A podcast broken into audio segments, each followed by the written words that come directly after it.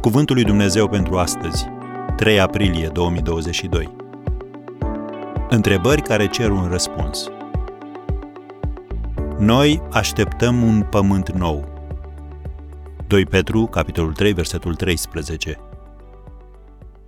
În următoarele zile vom medita la câteva întrebări sensibile care necesită răspuns corect. Prima asemenea întrebare ar fi Ce părere aveți despre suferință? Nu ne demonstrează ea oare că nu există un Dumnezeu iubitor? Adam a fost pus în fața unei alegeri. Să asculte de Dumnezeu sau să nu-L asculte. El a ales neascultarea. Și Dumnezeu a zis, scrie în Geneza 3, versetul 17, Blestemat este acum pământul din pricina ta. Cu multă trudă să-ți scoți hrana din el în toate zilele vieții tale. Să reținem cuvântul trudă.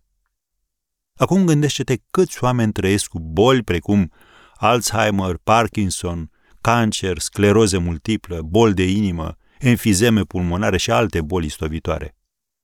Putem noi spune că Dumnezeu a eșuat când a creat omul? Nu.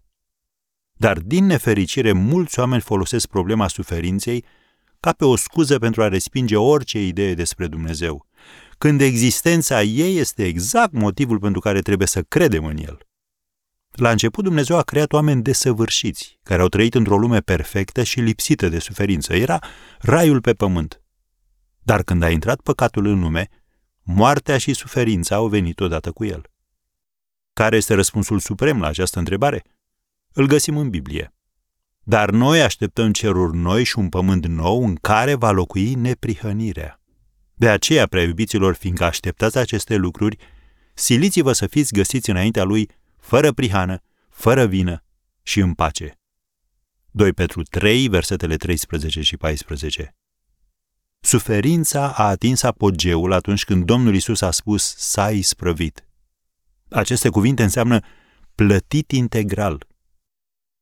Adică atunci când îl accepti pe Domnul Isus ca mântuitor al tău, poți fi sigur că vei ajunge în cer după ce mori și vei trăi pe un pământ glorios, făcut din nou, fără păcat și fără suferință lucruri pe care ochiul nu le-a văzut, urechea nu le-a auzit și la inima omului nu s-au suit, așa sunt lucrurile pe care le-a pregătit Dumnezeu pentru cei ce îl iubesc. Scrie în 1 Corinteni, capitolul 2, versetul 9. Iar dacă nu ești sigur că lucrul acesta este adevărat și pentru tine, puneți încrederea în Domnul Isus astăzi.